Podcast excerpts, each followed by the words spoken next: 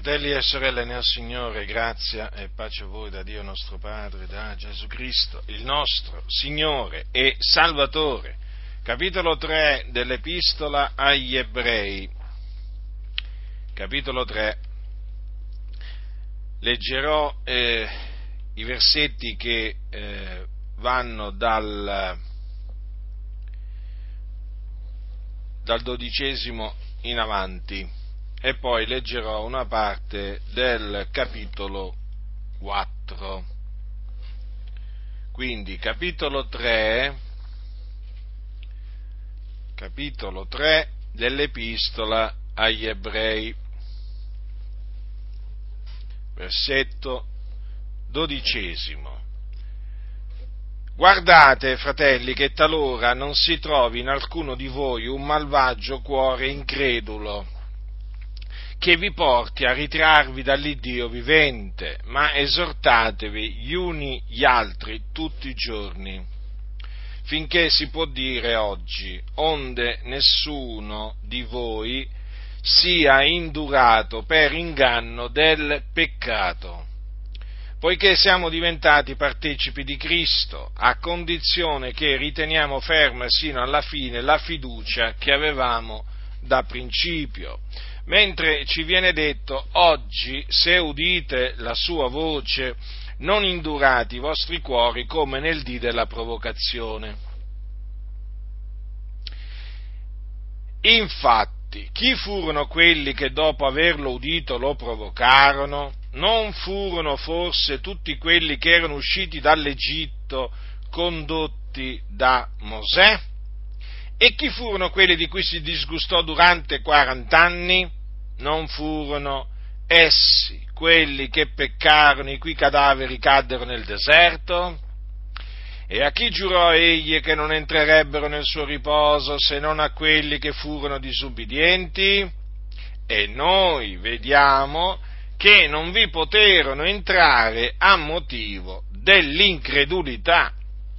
Temiamo dunque che talora, rimanendo una promessa d'entrare nel suo riposo, alcuno di voi non appaia essere rimasto indietro, poiché a noi, come a loro, è stata annunziata una buona novella, ma la parola udita non giovò loro nulla, non essendo stata assimilata per fede da quelli che l'avevano udita, poiché noi che abbiamo creduto entriamo in quel riposo, siccome egli ha detto, talché giurai nella mia ira, non entreranno nel mio riposo. E così disse, benché le sue opere fossero terminate fin dalla fondazione del mondo, perché in qualche luogo a proposito nel settimo giorno è detto così, e Dio si riposò il settimo giorno da tutte le sue opere, e in questo passo di nuovo non entreranno nel mio riposo poiché dunque è riservato ad alcuni d'entrarvi, e quelli ai quali la buona novella fu prima annunziata non v'entrarono, a motivo della loro disubbidienza, egli determina di nuovo un giorno oggi, dicendo nei salmi, dopo lungo tempo, come si è detto dianzi, oggi, se udite la sua voce, non indurate i vostri cuori.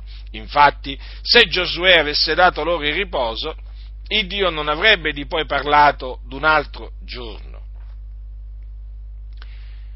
Resta dunque un riposo di sabato per il popolo di Dio, poiché chi entra nel riposo di lui si riposa anch'egli dalle opere proprie come Dio si riposò dalle sue. Studiamoci dunque ad entrare in quel riposo onde nessuno cada seguendo lo stesso esempio di disubbidienza. Perché? La parola di Dio è vivente ed efficace e più affilata di qualunque spada a due tagli e penetra fino alla divisione dell'anima e dello spirito, delle giunture e delle midolle e giudica i sentimenti ed i pensieri del cuore e non v'è creatura alcuna che sia occulta davanti a lui, ma tutte le cose sono nude e scoperte dinanzi agli occhi di colui al quale abbiamo da rendere ragione. Dunque, fratelli nel Signore, io ritengo questa parte dell'Epistola agli Ebrei una parte molto importante, fondamentale per tutta la Chiesa, perché lo scrittore con queste parole ha esortato noi a perseverare fino alla fine nella fede.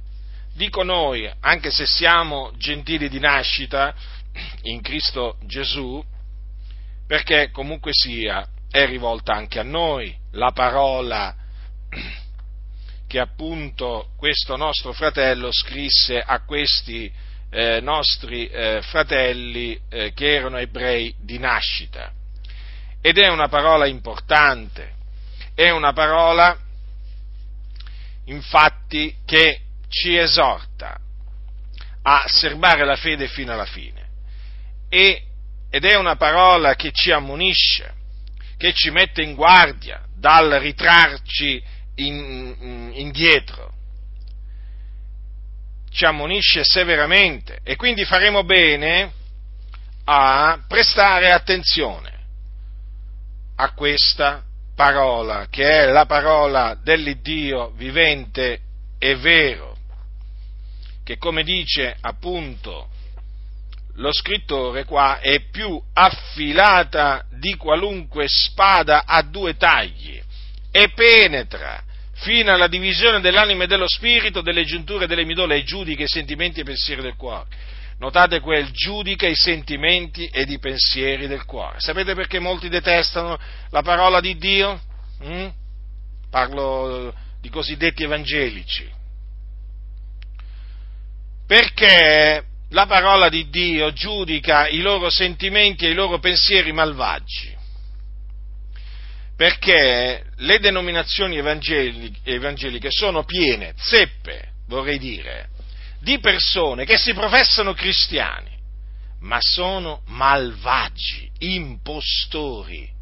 E quando sentono predicata la parola di Dio con ogni franchezza, si turano le orecchie, digrignano i denti e, di, e naturalmente ti dicono non giudicare chi sei tu? Chi sei tu per giudicarmi? Ti dicono. Poi ci sono quelli che fanno addirittura riferimento a una, a una canzone del mondo e dicono nessuno mi può giudicare, neppure tu. La follia, fratelli nel Signore, come vi ho detto spesso, regna sovrana nelle denominazioni evangeliche la follia, l'ignoranza, la malvagità, guardate, è veramente, veramente pericoloso stare in queste denominazioni. Io ho notato che chi rimane in queste denominazioni va sempre di più peggiorando. Non ho trovato ancora un credente che sia rimasto in queste denominazioni che sia migliorato peggiorano tutti.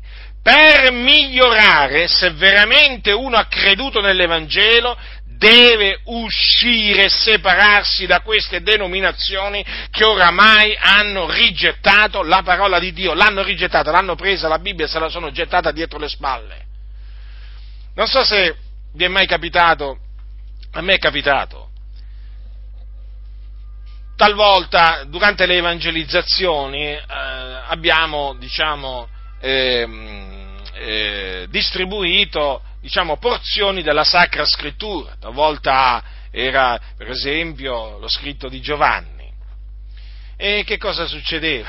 Succedeva che talvolta al ritorno trovavamo qualche, qualche appunto eh, di questi libretti per terra. Eh? Sì. La gente lo riceveva, magari dicendo, oh ti ringrazio, e così via. E poi dopo trovavamo proprio, lo trovavamo lì buttato per terra, per strada, lì o a fianco, e così via. E questo naturalmente non poteva che dispiacere, perché voglio dire, ma allora non accettarlo, perché accetti perché accetti quello che ti voglio donare per poi prenderlo e buttarlo via. E mi ringrazi pure. E mi ringrazi pure per, perché io ti ho dato appunto questo libretto che è la parola di Dio. Ecco, mm, le denominazioni evangeliche fanno così. Eh, apparentemente sembrano che abbiano ricevuto la parola di Dio, ma nei fatti l'hanno rigettata, l'hanno rigettata, fratelli del Signore, oramai non si può dire nemmeno più sta scritto. Ah, ma sei associato a quelli? Sì, perché adesso se tu dici sta scritto, eh?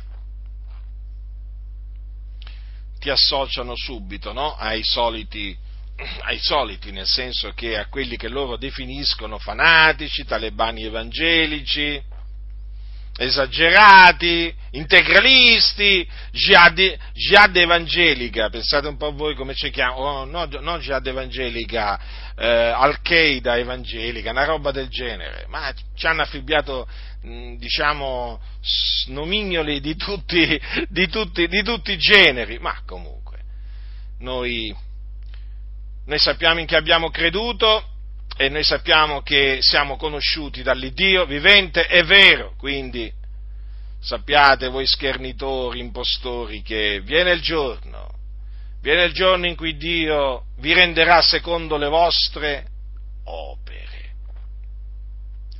Ed è un giorno tremendo quello per voi, un giorno orribile sarà allora voi fratelli nel Signore, quindi la parola di Dio giudica i sentimenti e i pensieri del cuore ed è proprio detestata da veramente una moltitudine di persone che si dicono cristiani evangelici, detestata, rigettata, odiata, non la sopportano proprio. Fuori da quei quattro passi su cui predicano domenica dopo domenica, eh? Quattro, vabbè, mm, qualcuno in più. Ma per il resto va disprezzato tutto, va rigettato. No, ma questo non è più per oggi. No, ma questo non è più per oggi. No, ma questo non è più per oggi. No, ma questo non è più per oggi. Quante volte si sente ripetere questo non è più per oggi. Quindi la parola di Dio non è più per oggi. O meglio, c'è una parte che è per oggi e un'altra parte che non è eh, non è per oggi. Quindi praticamente, cioè per oggi, una parte che è per oggi, appunto, e un'altra parte che non è per oggi. Quindi la dottrina degli apostoli, in sostanza, una parte è da rigettare, una parte da eh, accettare. Ma quando mai? Ma quando mai? Ma dove mai si intravede un concetto del genere? Nella Bibbia non si intravede, questi si sono inventati ogni sorta di sofisma per rigettare la sana dottrina.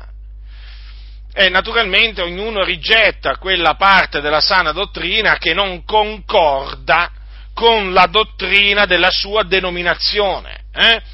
E quindi il calvinista dirà no, questi passi qua, su questi passi non si deve predicare. Ah, poi c'è poi l'arminiano che dirà no, su questi passi non bisogna predicare. Eh? E poi naturalmente e poi naturalmente tutti gli altri, poi ci sono quelli dell'ipergrazia, eh?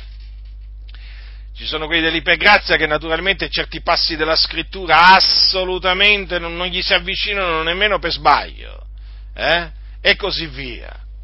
Ma poi io ho notato che costoro poi leggono la Bibbia semplicemente per andare contro la parola del Signore, perché cercano in ogni maniera di usare la scrittura eh, falsificandone appunto il senso per andare contro la dottrina degli apostoli. E in sostanza fanno quello che il diavolo ha sempre fatto. Eh? Ha, diciamo, cosa ha fatto il diavolo nel corso nel corso del tempo, ha usato, eh, diciamo, la scrittura in maniera fraudolenta per ingannare le persone. E questi qua, appunto, che insegnano menzogne dai pulpiti, fanno la stessa identica cosa. Ed apparentemente, naturalmente dico questo perché anch'io all'inizio anch'io all'inizio mi fui tratto dal, in, in inganno dall'apparenza, apparentemente sembrano che abbiano ragione, ma investigando le scritture ti accorgi che questi ti somministrano il veleno. Il veleno, oltre ad essere lievito, è veleno perché quella, quelle dottrine ti uccidono piano piano. eh, sono un veleno mortifero. Ecco perché poi te li trovi davanti che sono morti, spiritualmente. O morti o dormono. Hm? Comunque sia, sono in uno stato veramente penoso costoro. E quando ti sentono parlare, tu li vedi, tu li vedi dalla loro reazione, no? che sono straniti, sembra che abbiano incontrato chissà chi, ma perché è evidente, o quando ti sentono parlare senza incontrarti, ma è evidente perché nel loro ambiente si dorme nel loro ambiente si muore, nel loro ambiente la parola di Dio non ha il posto che deve avere, perché è rigettata, è rigettata, loro si rifanno al credo, alla quella confessione eh, e così via, ma non si rifanno alla parola di Dio, tant'è che infatti in mezzo a loro non si può parlare di tante di quelle cose che sono scritte, perché si sono fatti una dottrina a loro immagine e somiglianza. E non vi fate ingannare dal fatto che nella loro confessione leggete crediamo nella Trinità, crediamo nella divinità di Gesù, crediamo nella salvezza per grazia, che sono appunto dei punti di fede che sono un po' comuni a tutte le denominazioni evangeliche. No, fratelli, no, fratelli nel Signore, dovete metterli alla prova con altre dottrine, con altre dottrine, perché questi qua vi gettano fumo negli occhi per ingannarvi, poi ve ne accorgerete che le cose stanno così, perché quando poi comincerete ad approfondire la dottrina, ma vi renderete conto che questi non credono in Dio, questi non credono in Gesù, questi non credono nell'Evangelo. Quindi non vi fate ingannare da queste dichiarazioni pubbliche, eh, da questo credo, 10 articoli, 12 articoli di fede o più articoli di fede. No, fratelli nel Signore, io mi sono accorto che tanti di quelli che appunto hanno questi articoli di fede belli, belli messi in, in mostra o sul loro sito o sui libri, quando tu ci parli, questi non credono in Dio, questi non credono in Gesù di Nazareth, nel figlio di Dio, ve lo posso assicurare, tra questi ci sono i massoni che dicono, ah ma io ho aderito alla confessione, facciamo un esempio, no? Alla confessione della Chiesa del Nazareno o alla, alla confessione della Chiesa metodista. Oh, allora uno dice, uh, diciamo, di primo acchitto dice, beh, ma allora questo è uno dei nostri, ma allora questo è un fratello. No, fratelli, metteteli alla prova e vi renderete conto che sono morti nei loro falli e non credono nell'Evangelo di Gesù Cristo. Poi, naturalmente, vi accorgerete che non credono, non credono pressoché, non credono a quello che sta scritto, la dottrina degli Apostoli non sanno nemmeno cosa sia. Quindi ecco perché ci odiano, perché la parola di Dio che noi, che noi predichiamo nella sua interezza, nella sua totalità, eh, giudica i sentimenti malvagi, i pensieri malvagi del cuore di costoro, che quindi è un cuore malvagio, perché per avere sentimenti malvagi eh, e pensieri malvagi è evidente che questi hanno un cuore malvagio e ce ne sono tanti. Ho voluto fare questa premessa, fratelli del Signore, perché a me preme che la parola di Dio sia onorata. Perché la parola di Dio non è la parola d'uomini, è la parola di Dio e va onorata va celebrata, va creduta, va praticata, va difesa al bando le ciance di queste denominazioni che ti fanno passare oramai tre quarti del consiglio, del consiglio di Dio che annunziavano gli apostoli come oramai spazzatura, come qualcosa da rigettare. A questi bisogna svergognarli, bisogna smascherarli, massoni col grembiule o senza il grembiule che siano, non interessa proprio niente eh, vanno smascherati perché hanno rigettato la parola che procede dalla bocca di Dio. Ci chiamassero pure fanatici, ma ci chiamassero pure talebani evangelici. A noi non interessa niente. Noi siamo stati conosciuti dal Signore, anzi preconosciuti da Dio. E non solo preconosciuti, anche predestinati. E quindi, e quindi noi siamo figliuoli di Dio, noi siamo gli eletti di Dio. E che ci facciamo spaventare, ci, ci facciamo spaventare da, da, da questi malvagi, eh? da questi malvagi, ma così non sia, non dobbiamo temere gli uomini, eh, noi, no, noi, dobbiamo temere l'Iddio vivente e vero. E quella che io ho letto poco fa è la parola sua, fratelli, non è la parola mia, non è proceduto da me quello che ho letto, è proceduto da Dio e quindi quello che, è quello che quindi è scritto va onorato, va creduto ciò che è scritto e va predicato, altro che questo non si accorda con la nostra, la, con la nostra teologia, eh? ma che ragionamento è questo? Ma che ragionamento è? Quello che è scritto va creduto e va predicato, al bando le ciance di queste istituzioni evangeliche, di queste scuole, scuole bibliche evangeliche, che io ho soprannominato scuole antibibliche, perché veramente mi sono reso conto che lì ti insegnano ad andare contro la Bibbia, lì ti, non è che ti formano, ti deformano, se veramente tu sei stato chiamato eh, dal Signore, lì ti deformano, ti fanno prendere una forma, una forma forma diversa da quella che veramente tu devi prendere. Eh? Lì ti fanno uscire veramente a, dalle scuole bibliche, ti fanno uscire ad immagine di Balaam, ti fanno uscire ad immagine di Dema, ti fanno uscire ad immagine veramente di, di tutto tranne che ad immagine di Cristo, perché lì ti imbottiscono di menzogne, di sofismi, di vani ragionamenti eh, che ti distruggono.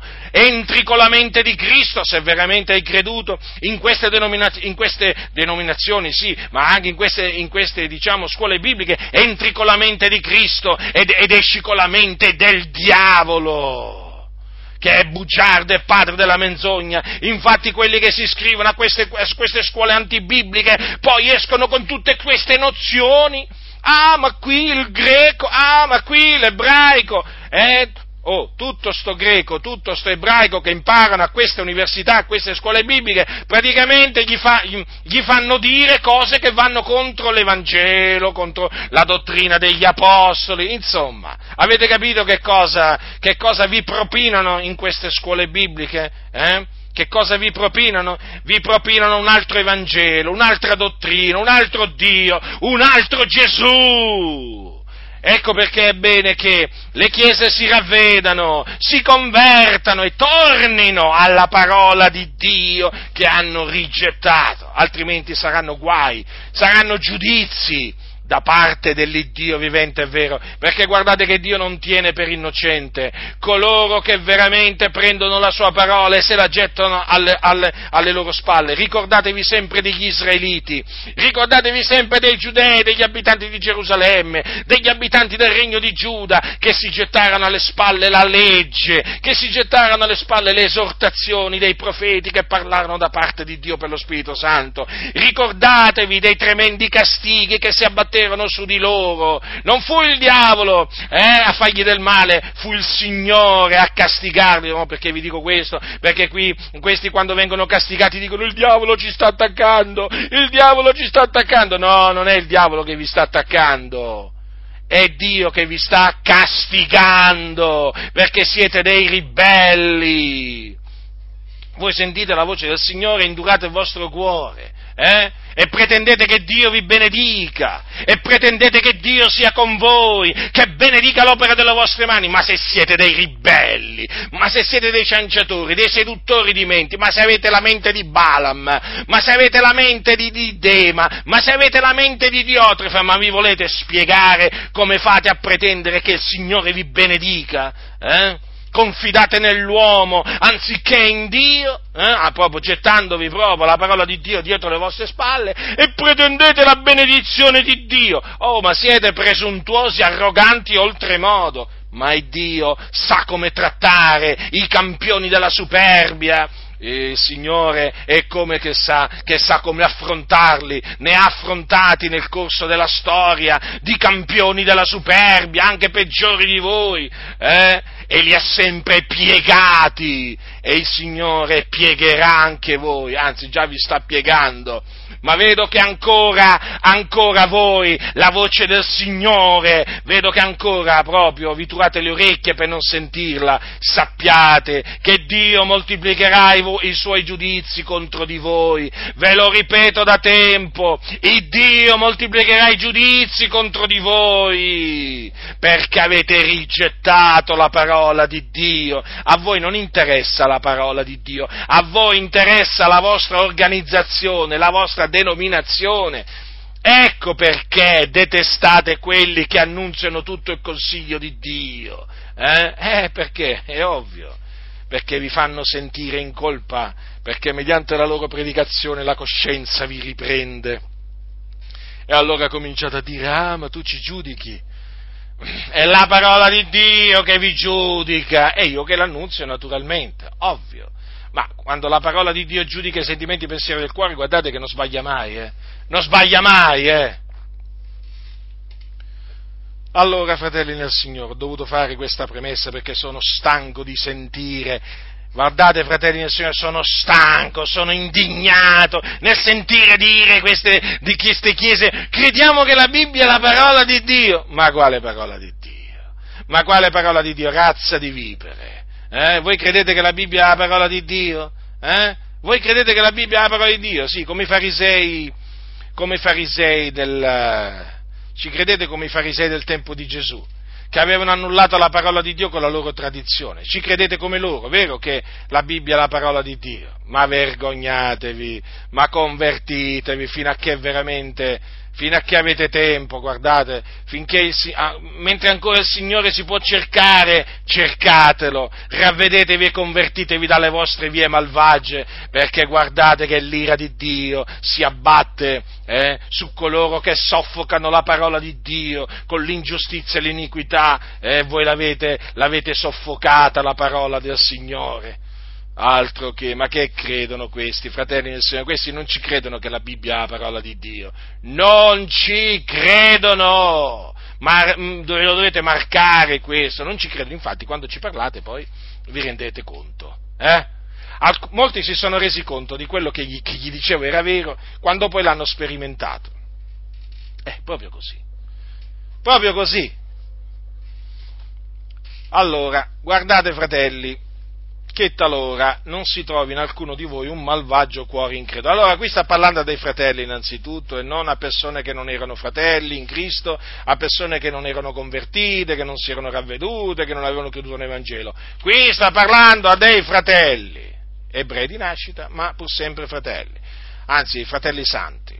Infatti è scritto al capitolo 3, versetto 1, perciò fratelli santi che siete partecipi di una celeste vocazione, considerate Gesù il sommo sacerdote della nostra professione di fede. Ecco che lo scrittore si include, si include, eh, parla della nostra professione di fede. Allora include lui e include quelli a cui ha destinato, a cui ha mandato la, la lettera e quindi eh, se era un credente quello che ha scritto l'epistola, oh, non mi, non mi verrete mica a dire che anche quello che ha scritto l'epistola non era un credente, ci manca solo questo. Eh? E poi veramente eh, fate bis, bis di stoltezza, bis di follia.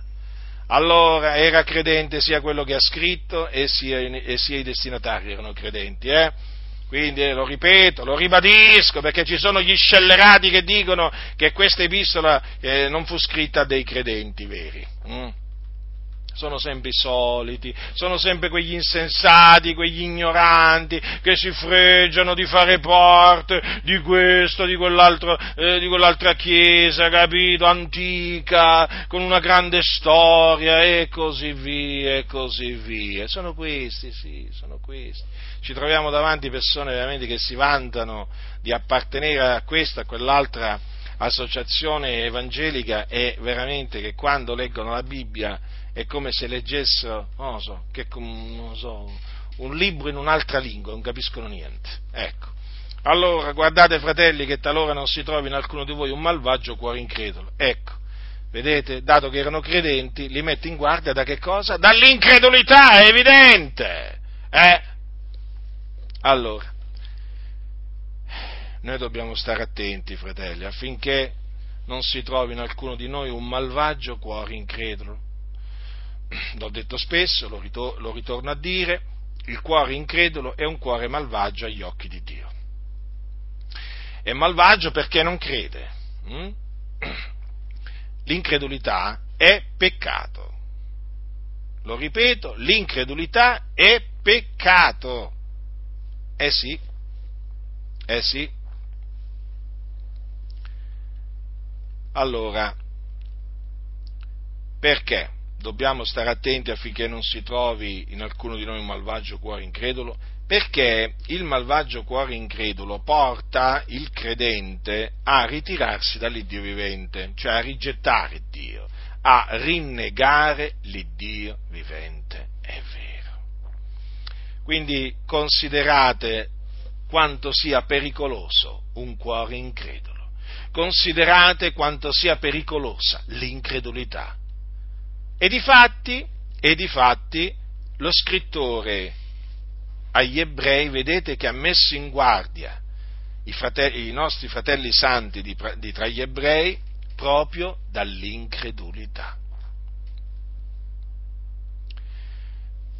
egli dice, ma esortatevi gli uni gli altri tutti i giorni, finché si può dire oggi, onde nessuno di voi sia indurato per inganno del peccato. Allora, vorrei, voglio farvi notare questo. Allora, qui qua si parla di un induramento,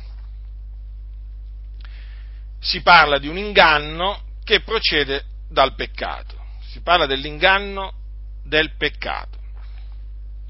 Quindi noi sappiamo che il peccato inganna.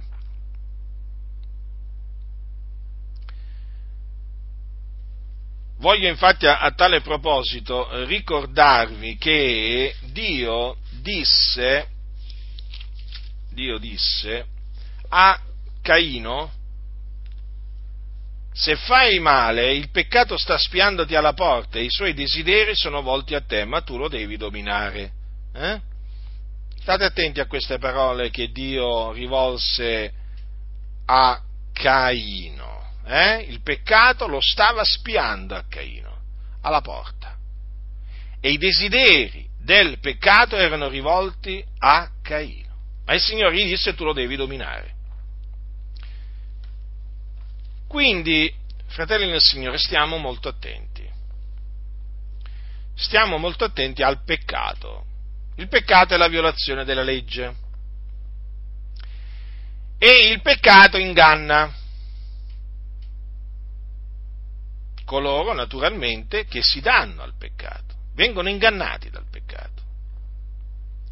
E il peccato, come dice Giacomo nella sua eh, nella sua epistola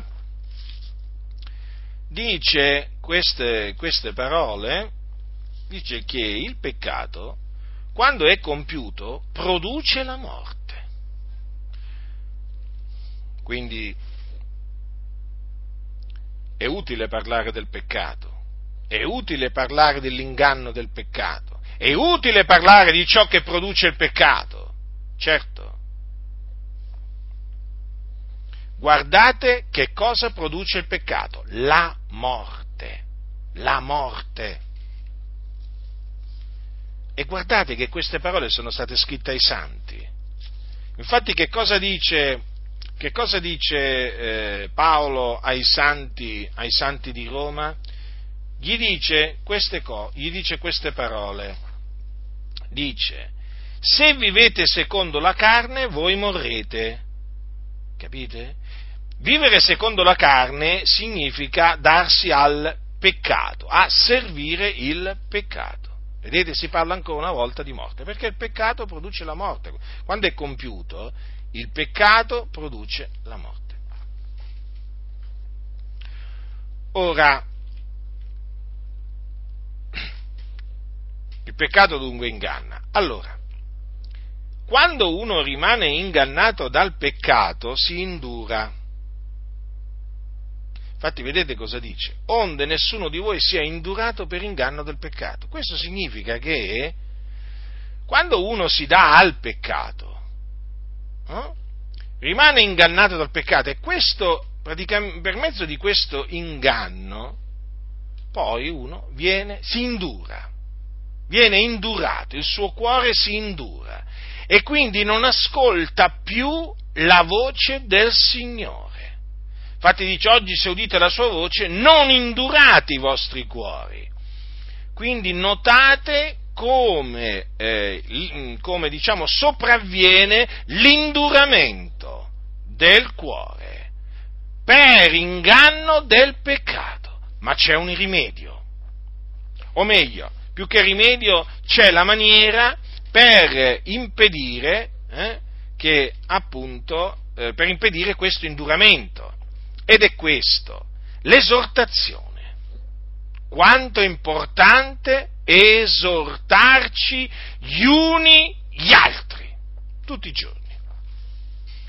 Infatti vedete qua che cosa dice? Esortatevi gli uni gli altri tutti i giorni finché si può dire oggi, onde nessuno di voi sia indurato per inganno del peccato. Questo che cosa significa? Che se noi ci esortiamo gli uni gli altri tutti i giorni, finché si può dire oggi, nessuno di noi eh? o meglio, o meglio, non rimarremo indurati per inganno del peccato. Naturalmente ognuno è chiaro che deve, deve vigilare, deve vegliare, deve pregare, deve resistere, deve resistere al diavolo. Però guardate che quanto sia potente l'esortazione reciproca. Ma esortatevi gli uni gli altri, tutti tutti i giorni, finché si può dire oggi, onde nessuno di voi sia indurato per inganno del peccato. Capite, fratelli nel Signore? Per impedire che eh, noi rimaniamo, diciamo che diventiamo duri di cuore eh, per inganno del peccato, dobbiamo esortarci gli uni gli altri tutti i giorni, finché si può dire oggi. A che cosa ci dobbiamo esortare?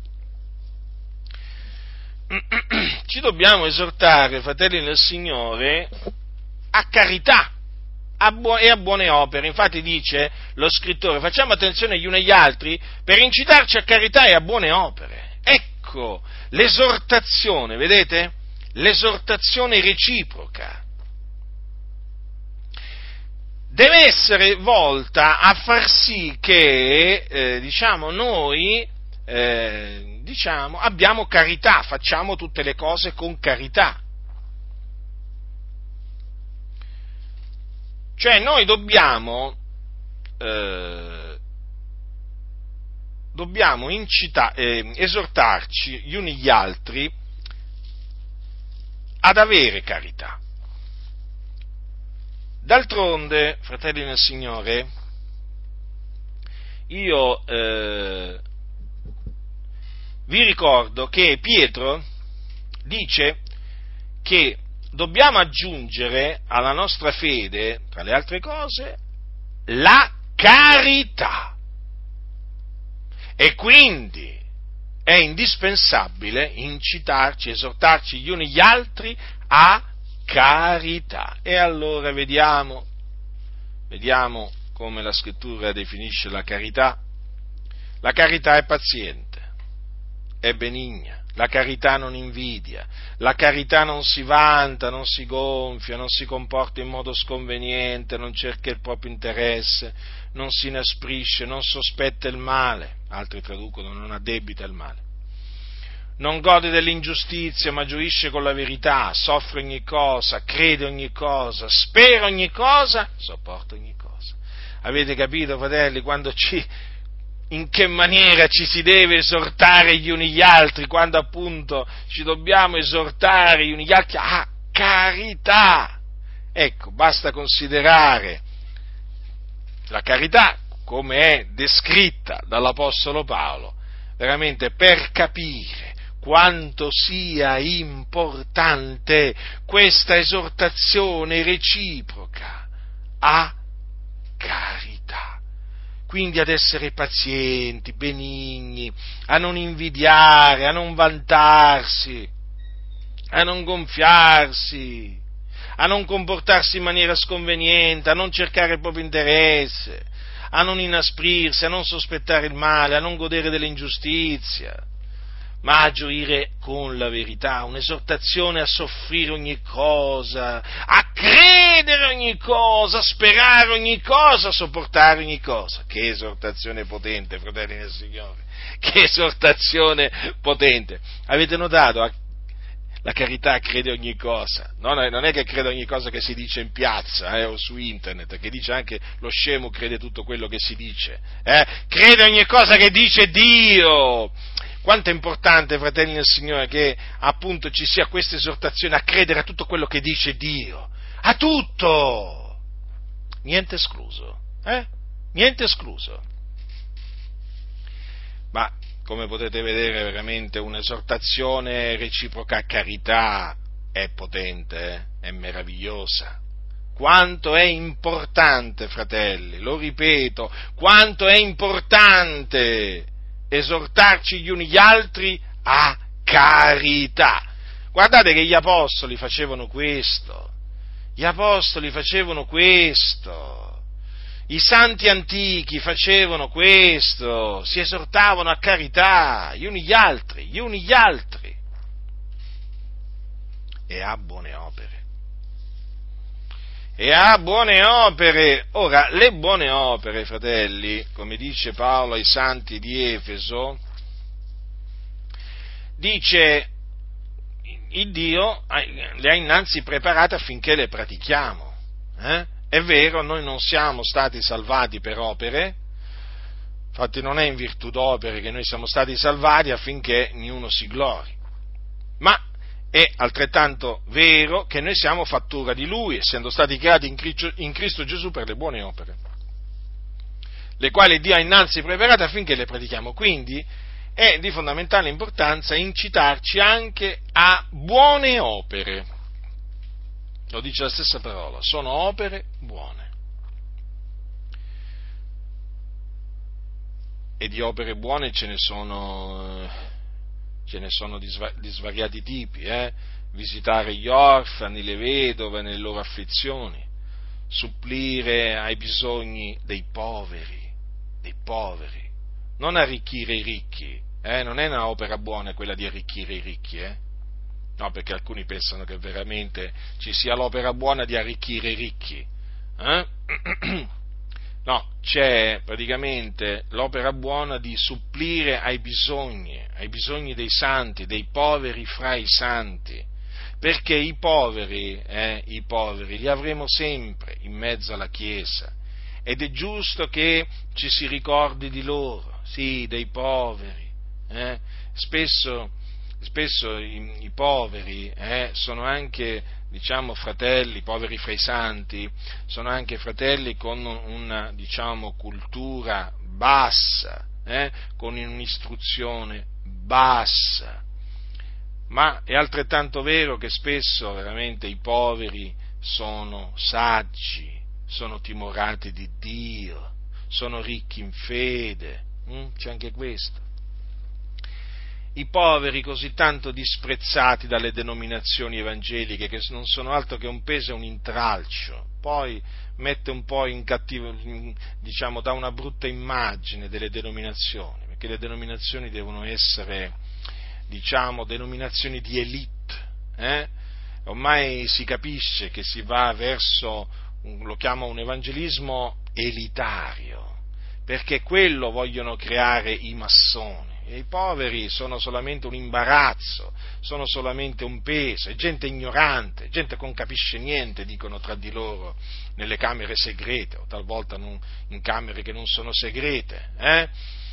I poveri sono disprezzati oggi da queste, da queste denominazioni massonizzate.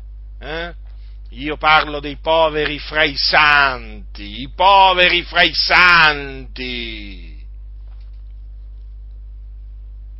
Eh sì, per tante ragioni sono disprezzati. E poi che cosa fanno questi, questi, impostori? Cercano di sfruttare i poveri, non di aiutare i poveri, ma ci mancherebbe altro. Che vanno ad aiutare i poveri queste, queste organizzazioni, i poveri fra i santi? No, cercano di sfruttarli. Infatti avete notato? Chiedono sempre, chiedono sempre, chiedono sempre, chiedono sempre.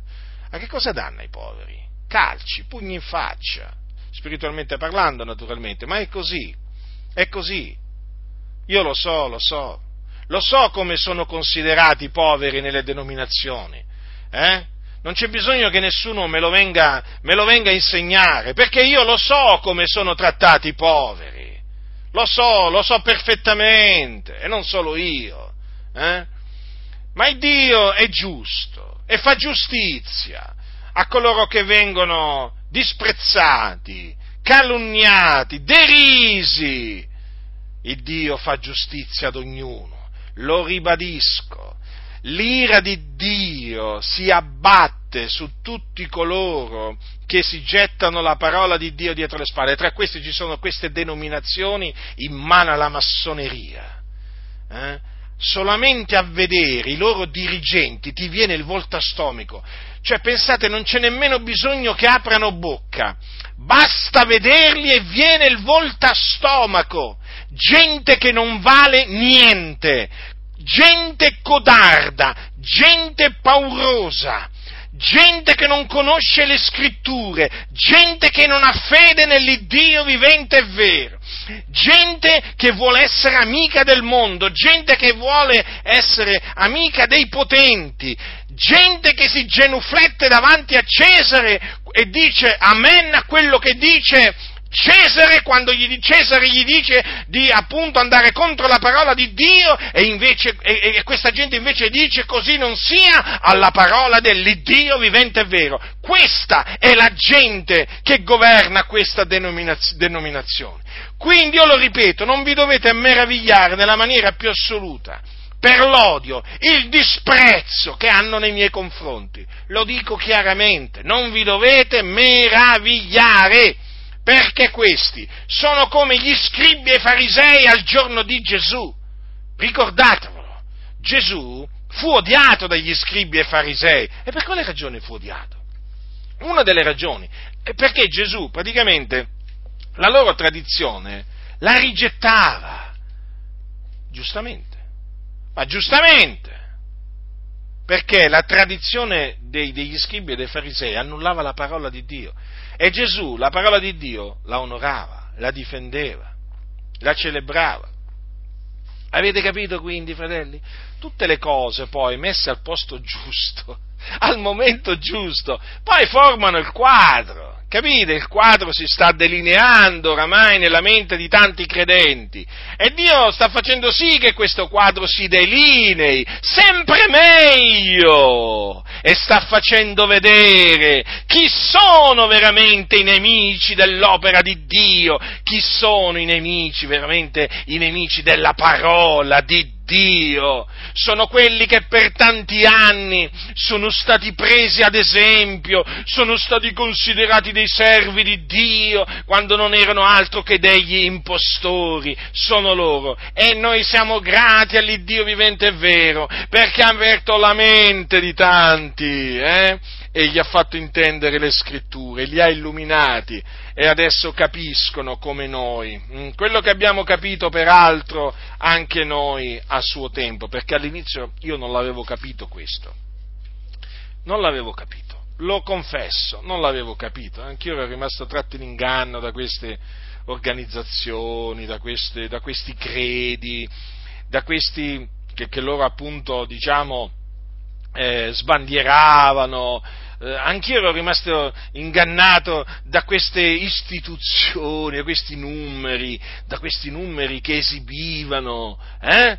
Eh, sia quando si radunavano nei palazzetti dello sport che quando si radunavano negli stadi eh, o quando parlavano dei loro programmi telefo- eh, radiofonici, televisivi, e parlavano del grande successo che avevano e così via. Io sono rimasto ingannato da questa gente che non vale nulla, ma perché non avevo conoscenza della parola di Dio non avevo la giusta conoscenza della parola di Dio, eh? e all'inizio li guardavo come se fossero degli esempi, quando erano veramente tutto tranne che un esempio da seguire, e ringrazierò sempre il Signore che veramente mi ha protetto, che veramente mi ha preservato da costoro, perché altrimenti mi sarei unito alla ciurma dei ribelli, alla ciurma dei, dei seduttori di menti, dei cianciatori, mi sarei unito a quella ciurma di gente che si è presa la Bibbia e se l'è gettata dietro le spalle.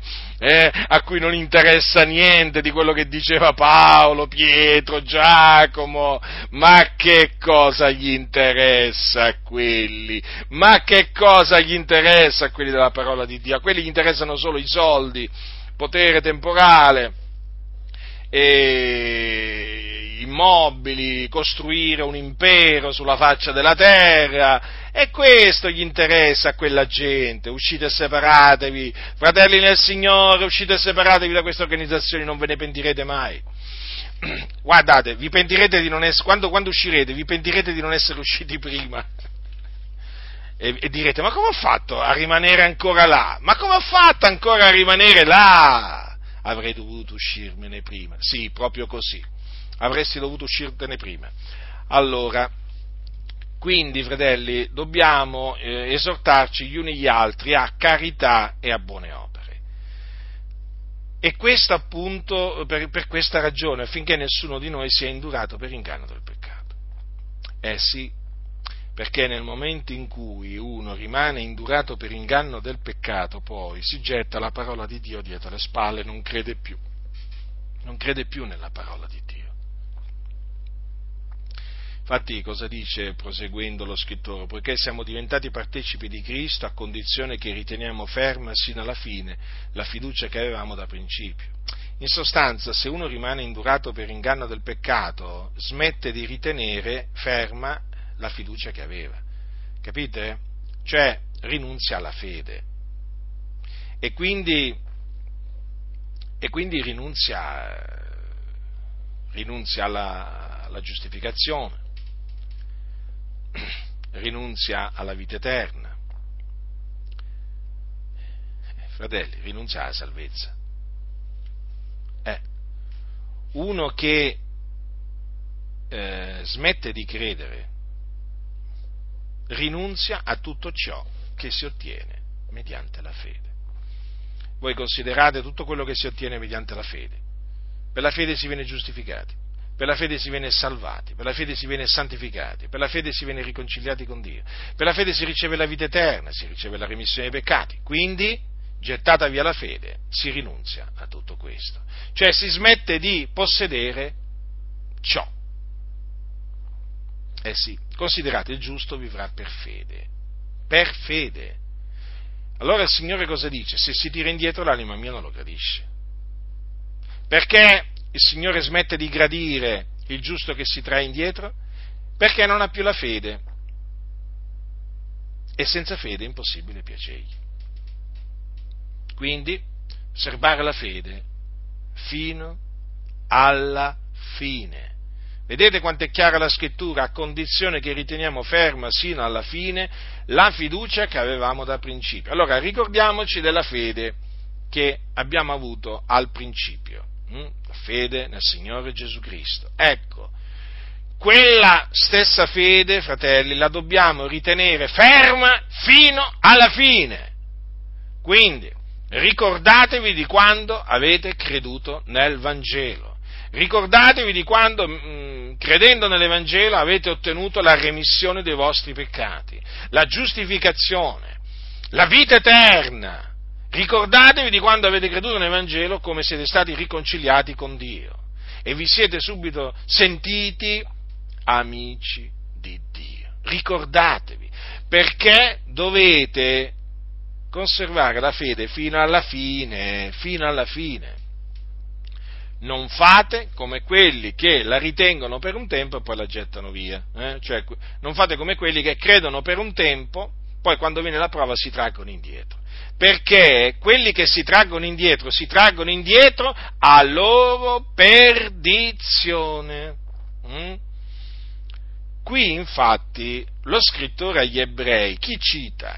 Cita gli ebrei, cioè gli, israeli, gli israeliti che uscirono dall'Egitto. Ma perché? Perché anche loro credettero per un tempo, poi si trassero indietro. Hm? Sì, avevano creduto nell'Eterno, avevano creduto ed erano usciti giubilando, ma non hanno creduto fino alla fine, hanno creduto solo per un tempo.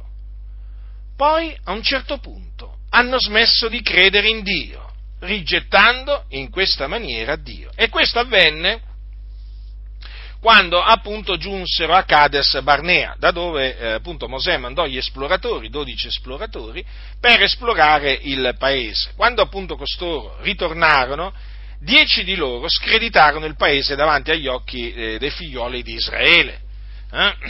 mentre due, Caleb e Giosuè, eh, diciamo, ehm, oltre al rapporto favorevole, esortarono, esortarono eh, gli israeliti ad avere fiducia, eh, fiducia in Dio.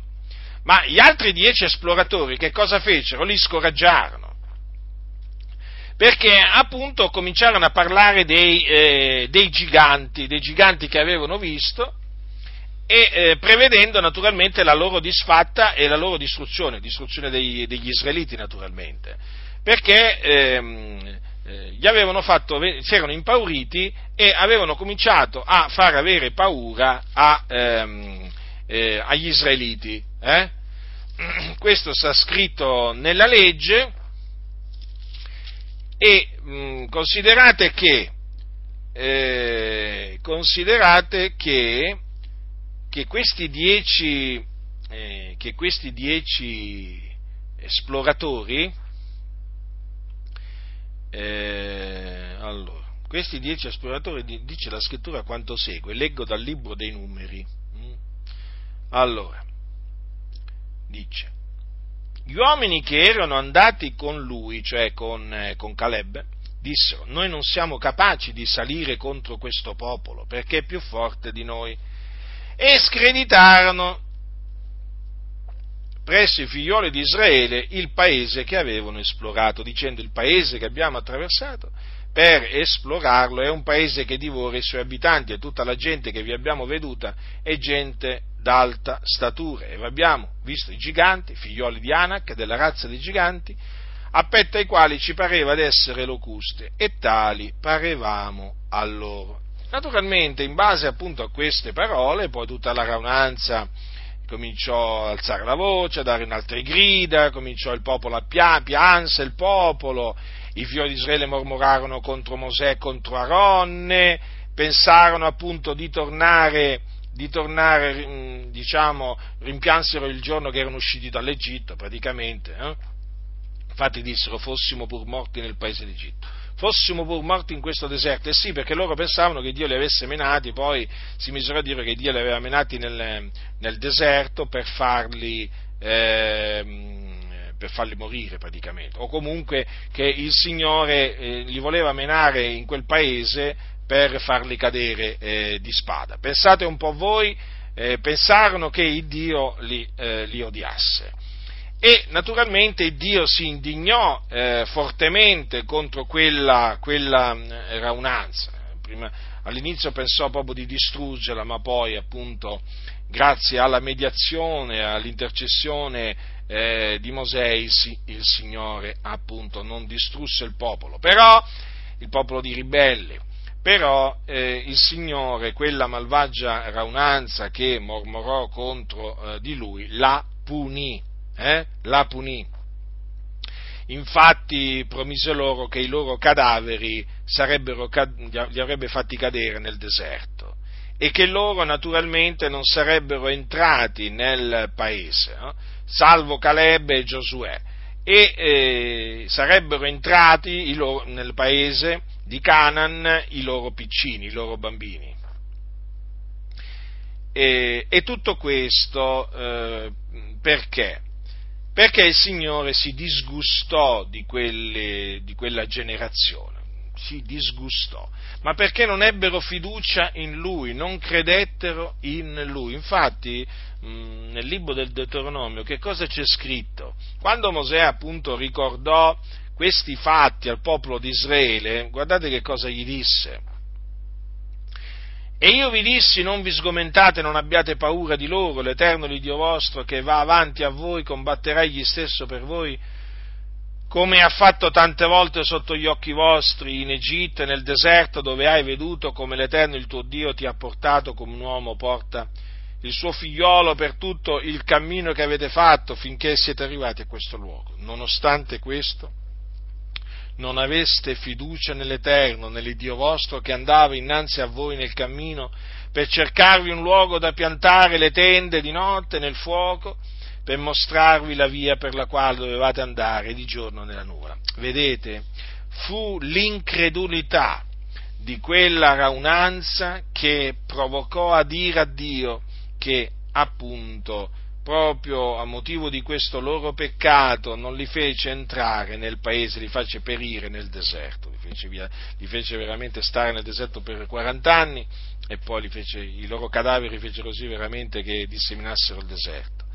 Quindi, fratelli, quando dice la scrittura, vi, noi vediamo che non vi poterono entrare a motivo dell'incredulità, guardate che la scrittura ci ammonisce severamente eh, ci ammonisce severamente affinché noi non facciamo spazio a un malvagio cuore incredulo, perché appunto l'incredulità impedisce, impedisce eh, alla parola di Dio poi di avere effetto, efficacia nella nostra vita, cioè praticamente rende la parola di Dio inutile, inutile. Sì, sì, proprio così. Le promesse del Signore davanti all'incredulità a che cosa giovano? A che cosa giovano? Se le promesse del Signore non vengono assimilate per fede da quelli che le ascoltano, cioè queste promesse non possono giovare nulla a chi le ascolta. E questo è il punto, fratelli. Quindi, Dio ci ha, mm, ci ha promesso la vita eterna. Allora, che cosa c'è scritto in Giovanni? Dice così, questa è la promessa che Egli ci ha, ci ha fatta, cioè la vita eterna. Badate bene. Questa è la promessa, fratelli ma per ereditare la vita eterna, naturalmente, eh, che noi abbiamo, perché il dono di Dio in Cristo Gesù, chi crede ha vita eterna, dobbiamo perseverare fino alla fine, cioè serbare la fede fino alla fine. Perché? Perché è scritto chi crede ha vita eterna. Non è così? E quindi riflettete, se uno smette di credere, smette di avere la vita eterna. Allora, Giovanni dice, io vi ho scritto queste cose affinché sappiate che avete la vita eterna voi che credete nel nome del figlio di Dio. Quindi la vita eterna è posseduta da quelli che hanno fede in Cristo Gesù, il figlio di Dio. Ma se uno smette di credere, può, può continuare ad avere la vita eterna? No, fratelli, perché la vita eterna ce l'hanno solamente quelli che credono nel Signore Gesù Cristo. Ecco perché l'esortazione, appunto, eh, come vi dicevo all'inizio, questa esortazione è di fondamentale importanza ed è molto importante. Questa esortazione a perseverare nella fede, a serbare la fede. Eh? Perché perseverando fino alla fine nella fede, poi si viene salvati. Chi avrà perseverato fino alla fine sarà salvato. Infatti, vi ricordate Paolo da Tarso, serbò la fede, il Signore appunto lo liberò da ogni malazione e lo salvò nel suo regno celeste. Quindi per essere salvati nel regno celeste del nostro Signore dobbiamo osservare la fede fino alla fine e non seguire l'esempio di disubbidienza degli israeliti nel deserto. Ecco perché dice lo scrittore, resta dunque un riposo di sabato per il popolo di Dio poiché chi entra nel riposo di lui si riposa anch'egli dalle opere proprie come Dio si riposa dalle sue. Studiamoci dunque di entrare in quel riposo, onde nessuno cada seguendo lo stesso esempio di disubbidienza. Qual è questo esempio di disubbidienza? È un esempio di incredulità. Mm? Infatti non vi, poterono, non vi poterono entrare a motivo dell'incredulità. Ecco l'esempio di disubbidienza che, hanno, che hanno dato gli israeliti. Eh? Che esempio di disubbidienza. Pensate, a distanza di migliaia di anni ancora noi parliamo di questo esempio di disubbidienza, questo esempio di incredulità per, eh, diciamo, per ammonirci gli uni gli altri, eh? Al fine di non seguire quel, quell'esempio, perché ci costerebbe caro, anzi carissimo, ci costerebbe seguire l'esempio di disobbedienza degli israeliti, degli israeliti ci costerebbe rinunziare alla vita eterna. Dunque, fratelli nel Signore, se non dobbiamo seguire l'esempio di disobbedienza degli israeliti, quale esempio dobbiamo seguire? Beh, potrei dire, come già detto, l'esempio di Paolo, che serbò la fede, serbò la fede fino alla fine. Ma voi sapete che Paolo era un imitatore di Cristo. Allora, l'esempio perfetto naturalmente è Gesù. Infatti, che cosa c'è scritto? Dice lo scrittore agli ebrei. Anche noi dunque, poiché siamo circondati da sì gran nuvolo di testimoni, deposto ogni peso e il peccato che così facilmente ci avvolge, corriamo con perseveranza l'arringo che ci sta dinanzi. Riguardando Gesù, duce, perfetto, esempio di fede, il quale per la gioia che gli era posta dinanzi sopportò la croce, sprezzando il vituperio e si è posto a sedere alla destra del trono di poiché considerate colui che sostenne una tale, opposizione, una tale opposizione dei peccatori contro sé, onde non abbiate a stancarvi perdendovi d'animo. Ecco dunque l'esempio perfetto. Esempio di Gesù. È chiamato duce e perfetto esempio di fede. Difatti Gesù veramente ci ha dato un esempio in ogni cosa, eh? ci ha dato un esempio anche nella fede considerate, per la gioia che gli era posta dinanzi, sopportò la croce, sprezzando il vituperio. E così anche noi, fratelli, dobbiamo sopportare le sofferenze, le sofferenze, le, dobbiamo sopportare le afflizioni, perché questa è la volontà di Dio, fratelli, questa è la volontà di Dio, guardando alla gloria che ci sta davanti e che dà a essere manifestata a nostro riguardo. Gloria veramente che se noi consideriamo, fratelli, ah, se noi consideriamo nella, nella, giusta maniera, diciamo che questa nostra considerazione farà svanire, svanire veramente eh, le sofferenze. In che senso? In questo senso come dice Paolo, perché io stimo che le sofferenze del tempo presente non siano punto da paragonare con la gloria che ha da essere manifestata a nostro riguardo. Pensate, fratelli, la gloria che ha da essere manifestata a nostro riguardo c'è, è veramente qualcosa di, di, di, di grandioso, di meraviglioso, cioè, e le sofferenze del tempo presente cioè, non sono ass- assolutamente da paragonare a questa gloria che ci aspetta Capite? Le sofferenze del tempo presente, pensate come le ha chiamate Paolo. Eh sì, perché poi arriva il giorno che non soffriremo più. Infatti la chiama la nostra momentanea leggera afflizione. Pensate, come, pensate Paolo all'afflizione che, che pativa, come la chiamava. Momentanea e leggera. Ma ci riflettete, fratelli, ma guardate che Paolo di afflizioni ne subì parecchio, eppure lui la chiamò momentanea e leggera. E di fatti è così, fratelli del Signore. Le afflizioni che noi, che noi patiamo sono momentanee e leggere, mm? ma poi la cosa dice, un'altra cosa che dice la scrittura è che questa afflizione momentanea e leggera ci produce un sempre più grande e smisurato peso eterno di gloria. Quindi vale, vale la pena quindi sopportare le afflizioni a cagione di Cristo. Sapete, molti non vogliono, non vogliono essere afflitti a cagione di Cristo, non vogliono essere perseguitati a cagione, a cagione di Cristo e infatti annunciano un altro Evangelo, annunciano un'altra dottrina. Ma che giova, dico io. Ma che giova? Sì, avranno il mondo dalla, dalla loro parte costoro, avranno gli applausi del mondo avranno gli applausi degli increduli, dei malvagi, ma non avranno, voglio dire, la lode del Signore. Nel senso non è che sono da lodare costoro. Non avranno il favore, ecco, il favore del Signore non ce l'avranno.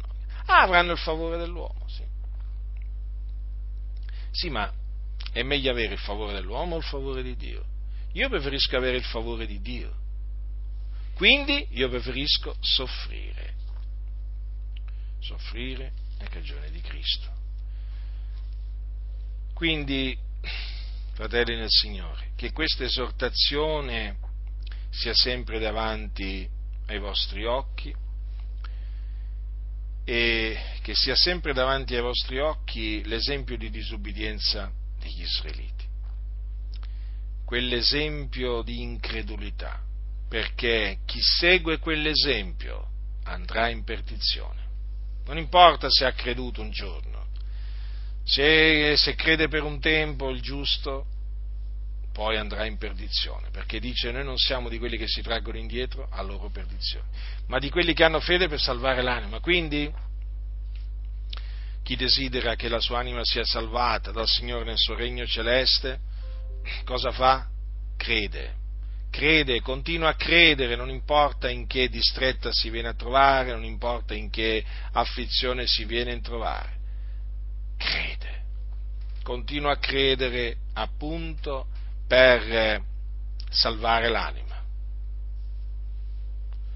Quindi comportate questa mia breve esortazione a perseverare nella, nella fede fino alla fine e non si trovi in alcuno di voi un malvagio cuore incredulo che vi porti a ritrarvi dall'Iddio vivente. Sono parole dure, eh, ma sono parole vere molti non vogliono sentire parla, eh, parole dure, vogliono sentire altro, vogliono sentire le favole. Ah, ma questo è un parlare duro, chi lo può ascoltare? Beh, il parlare duro lo ascoltano quelli che hanno orecchi da udire. Ma esortatevi gli uni gli altri tutti i giorni finché si può dire oggi, onde nessuno di voi sia indurato per inganno del peccato. Quindi, fratelli, io so che voi già vi esortate gli uni gli altri, continuate a esortarvi gli uni gli altri finché si può dire oggi. Questa è la volontà di Dio in Cristo Gesù verso di noi. La grazia del Signore nostro Gesù Cristo sia con tutti coloro che lo amano con purità incorrotta.